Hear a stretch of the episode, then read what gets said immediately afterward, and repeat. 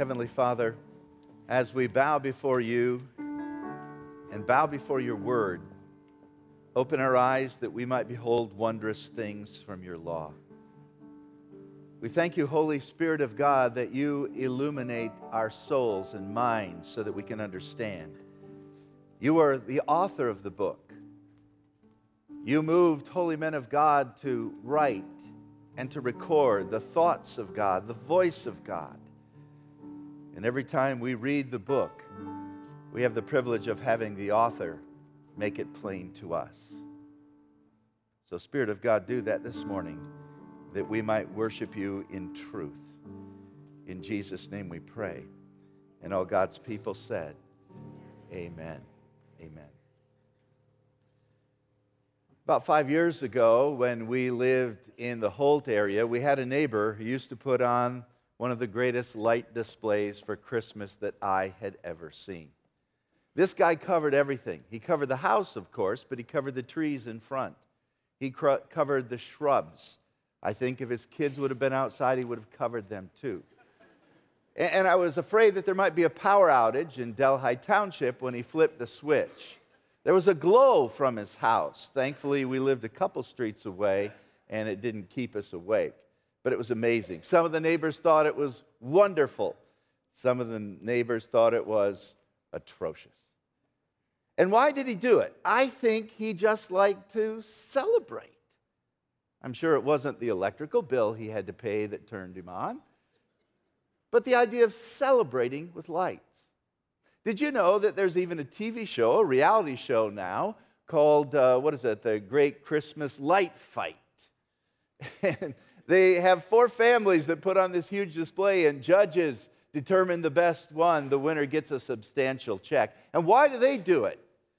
Well, maybe they like to celebrate, but they probably like being on TV and they like the substantial check. But did you ever think about this? God loves to celebrate with lights as well. And God can really put on a light show. Think of the northern lights, and we have some pictures here the aurora borealis, uh, amazing lights that are seen in the northern sky. I can remember several years ago, Jim Bowden and I were traveling uh, late in the evening toward Traverse City, and we thought we were getting close to the city, but it wasn't the lights from the city, it was the lights of the uh, wonderful display that God puts on. No one can do a light display like God. Not Disney in their theme parks, those are spectacular. When we celebrate a birthday, we light up the cake because we want to celebrate when we have the birthday of our country, fireworks for the 4th of July.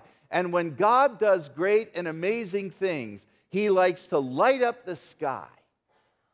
Major Christological events, that is, great occasions in the life of Christ, are often displayed with lights. And that's true of the Christmas season.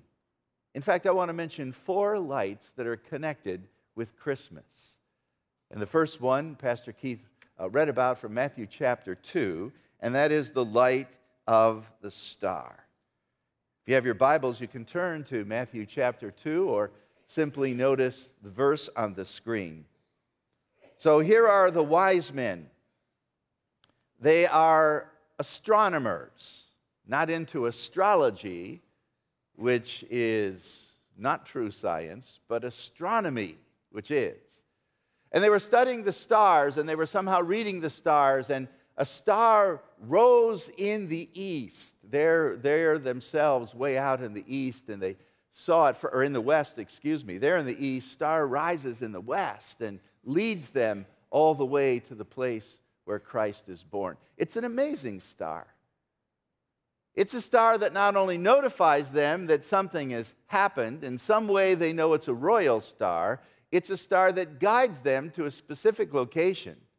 It's a star that disappears and reappears and leads them right to the house where Jesus is. And by the time they get there, you have to remember that Christ is probably a year old.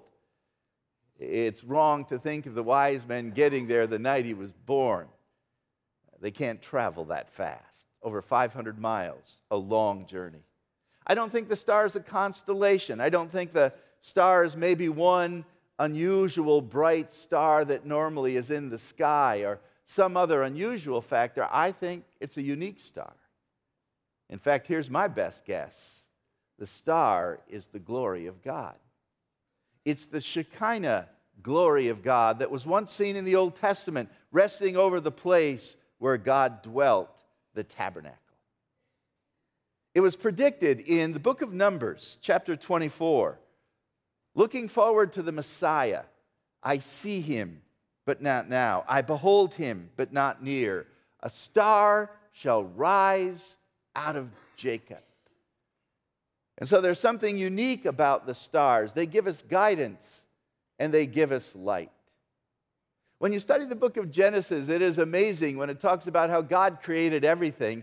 And then in one translation, it simply says, Oh, yeah, and he made the stars too. Like it was almost an afterthought. It wasn't an afterthought, but that's no difficult thing for God. He is displaying his glory and he is lighting up the sky. When I was a young boy, I enjoyed playing out in the beautiful summer nights of Michigan as late as I could. And we didn't have a bell to ring us home, thankfully. My mom would turn on the light. And when the light was on, I needed to get home. In a sense, the light could lead me home. Now I knew exactly where I lived, probably could get there in the dark, but when the light was on, it was time to get home. And it may be that God is doing the very same thing, turning on His majestic, supernatural light, not only to tell us it's time to get home, but to show us the way. And that's exactly what the light did to those wise men of long ago. Extremely bright, uniquely fashioned, appearing, then disappearing. Some even argue it could have been Christ himself. But I like the Shekinah glory cloud theory. So that's God's light of a star. There's a second light that we find, and this is in Luke chapter 2, and it is the light of his glory. So here are these very poor shepherds, usually on the outside of everything, never accepted. And they're doing their work watching sheep. Sometimes people argue, well, Christ couldn't have been born in Bethlehem because the shepherds aren't watching their sheep in the wintertime. And the only problem with that is there are some sheep being watched in the fields of Bethlehem during the wintertime, and they are the sheep destined to be slaughtered in the temple, which makes a perfect analogy. I don't know when Christ was born, but don't rule out December. These shepherds, because they're watching sheep, because of their lifestyle, are unfit to go into the temple, but they can watch the sheep that will be used as sacrifices in the temple. How ironic is that? Some people are close to God, but not in. Some people feel like uh, they are outsiders and looked down upon. They are indeed on the lowest rung of the ladder of society. And Christmas for them is usually a time when everyone else celebrates except them. Their poverty makes it difficult, their loss, their ostracism. But I find it amazing that God Almighty reveals to the shepherds the fact that Christ is born. He didn't go to the mighty, the mighty had to come to him. He went to the poor. And think of how many angels must have shown up when the shepherds heard. The Bible simply says, while they were watching their flocks out in the fields by night, an angel of the Lord appeared before them, and the glory of the Lord was shining around them. So you've got the glory of God on display, and then soon the skies are filled with, I think, every angel that existed. For a little group of shepherds, talk about a light show. That must have been utterly fantastic. Now, how come other people didn't see it? Maybe they did see some of it. I don't know the answers to all of that. All I know is the glory of God lit up the skies. And let these shepherds know that there is hope, that there's a way home, that there's a light in the darkness, that you don't need to be filled with despair. for Christ has come. Don't be afraid. I bring you good news of great joy, which is for everyone, including you. Unto you, shepherds, is born this day in the city of David a Savior who is Christ the Lord. The glory of God connected with brightness. There's a third light that is connected with Christmas, and sometimes you may not think of this, but it's God's Son. So you have his star, and you have his glory, and you have his Son. Now, in John chapter 1, we have a very interesting portion of Scripture that is akin to the book of Genesis. Genesis is in the beginning, God created the heavens and the earth. The earth was without form and void, darkness on the face of the deep, and then God began to mold creation. So he created it, and we don't know how long it was before he began to mold it, and the scripture talks about him molding it in six days in that unique way that only Genesis can describe. When you get to the Gospel of John, you have something very parallel. It looks like the book of Genesis, for it talks about in the beginning. It talks about before anything was formed, and it talks about the one who formed it. Reading from the New Living Translation, in the beginning, the Word already existed, and the Word was with God, and He was God. He was in the beginning with God, and He created everything there is. Nothing exists that Jesus didn't make. Life itself was in Him, and this life gives light to everyone. Jesus lights everyone who comes into the world. The light was shining in the darkness, and the darkness could never extinguish the light, it couldn't overcome it. Verse 9 The one who is the true light gives light to everyone who comes into the world. How does Jesus light everyone when so many don't know the name of Christ? It has to be something in this image of God created in every human being. It has to be somehow connected with what we might call conscience, which is the light of man, which is flamed by God. And while you can ignore your conscience and you can sear your conscience, everyone has it. And that conscience wakes you up to the reality that this is not all there is. And you are not the supreme being in the world. Just like creation, according to Romans chapter 1, tells everyone about the invisible attributes of God. He must be powerful, he must be amazing and wise, he must be in control of everything to create what he's created. And that's why man tries to deny creation, because if God the Creator exists, you're accountable to him. And that's why you try to hide the light of God because men love darkness rather than light because their deeds are evil, so they want to snuff out the light.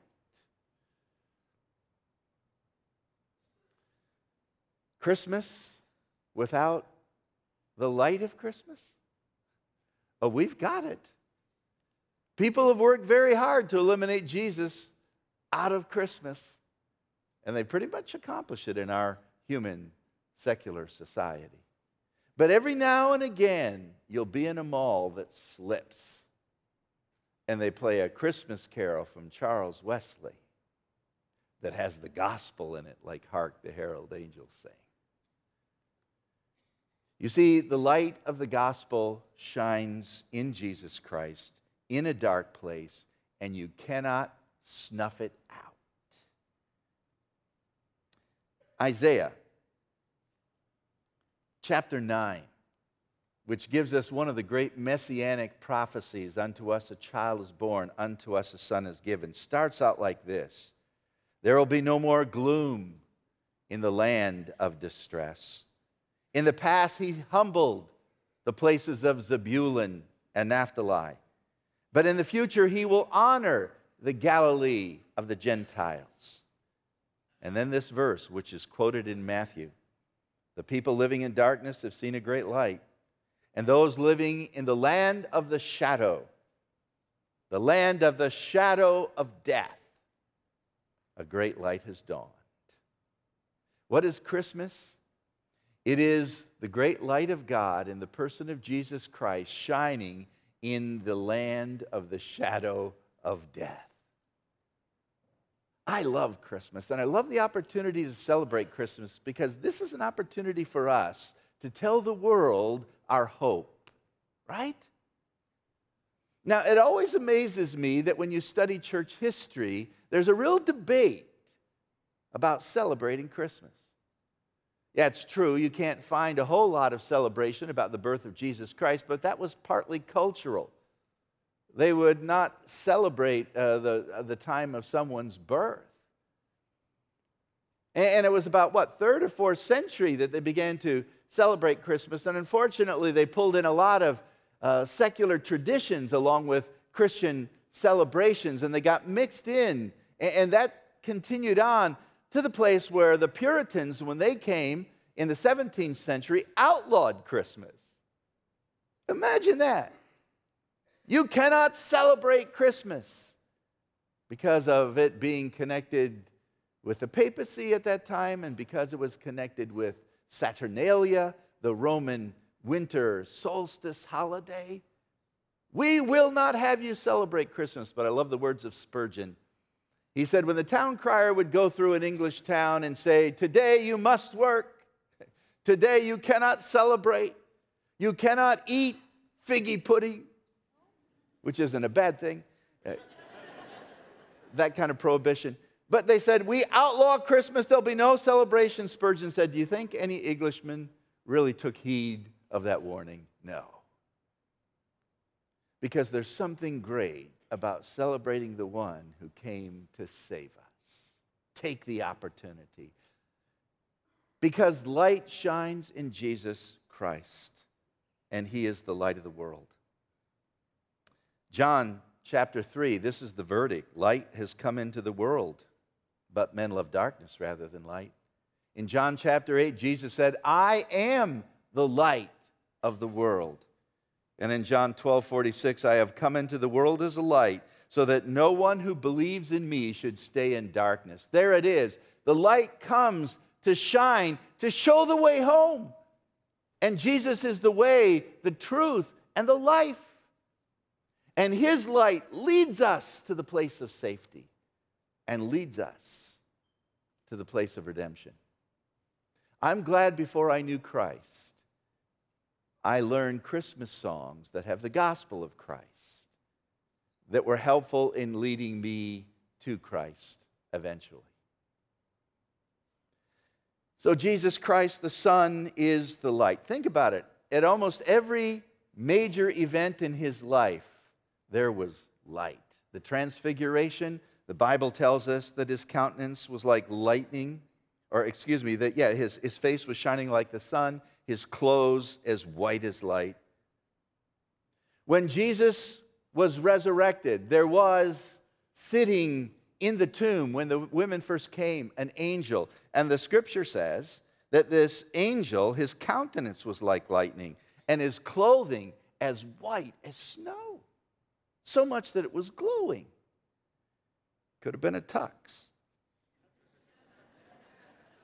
Matthew 24, the second coming of Jesus Christ, as lightning comes from the east and it's visible all the way to the west, so will be the coming of the Son of Man. And when the city of eternity, the new Jerusalem, comes down, we're told that there's no need for the sun or the moon to shine because the glory of God gives the light and the Lamb of God is the lamp.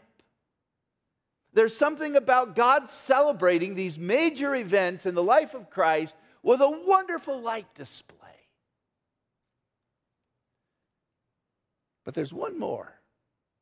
And this might be a little shocking to you. There's another light of Christmas, and it's the children of God. The children of God. Now, Jesus said in John chapter 8, I am the light of the world, right? What does Matthew chapter 5 say? You are the light of the world. Is that a contradiction in Holy Writ? Did he forget what he said in one gospel by saying something else in another? Absolutely not. You've got this, uh, wonderful, this wonderful understanding, this doctrine that tells us Christ is light, And those who come to him must walk in the light as he is in the light. You can't continue to walk in the darkness. When you believe upon Christ, you come out of the darkness and into the light. And when you are in the light, you become a child of the light. Ephesians chapter 5.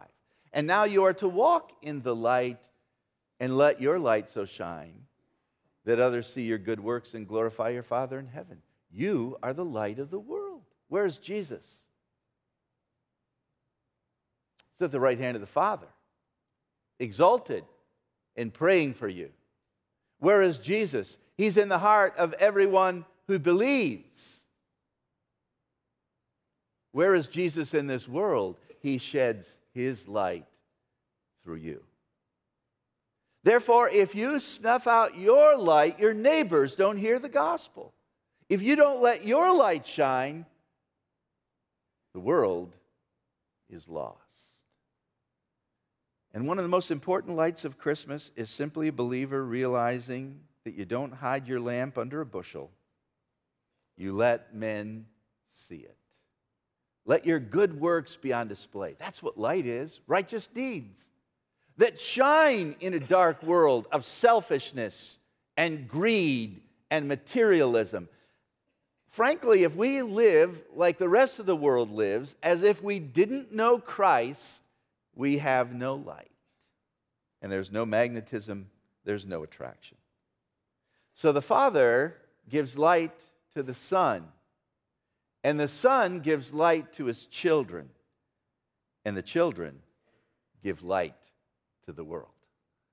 So these are the lights of Christmas a star, the glory of God, the Son of God, and you, the children of God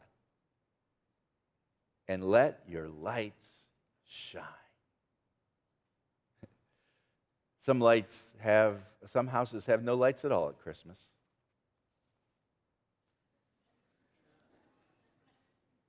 Some have pitiful lights.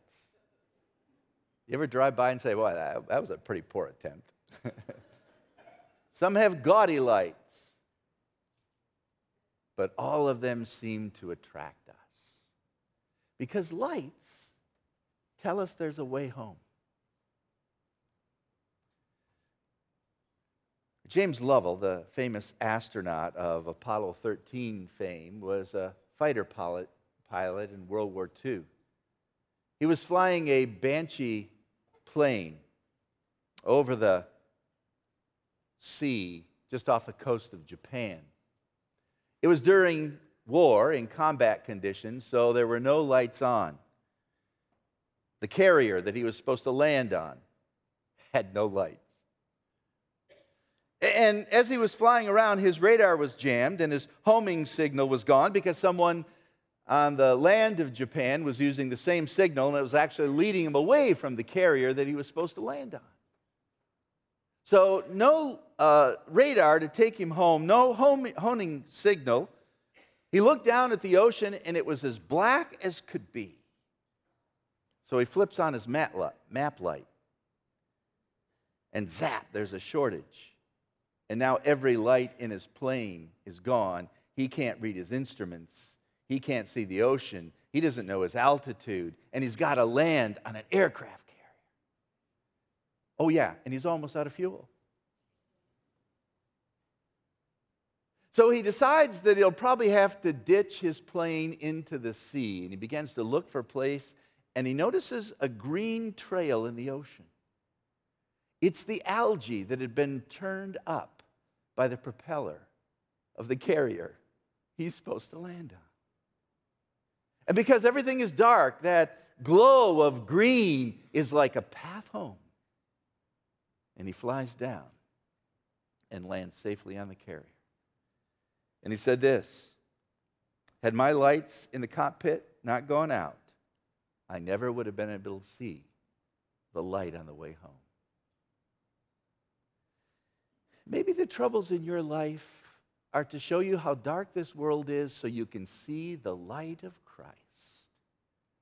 This Christmas, that is the way home.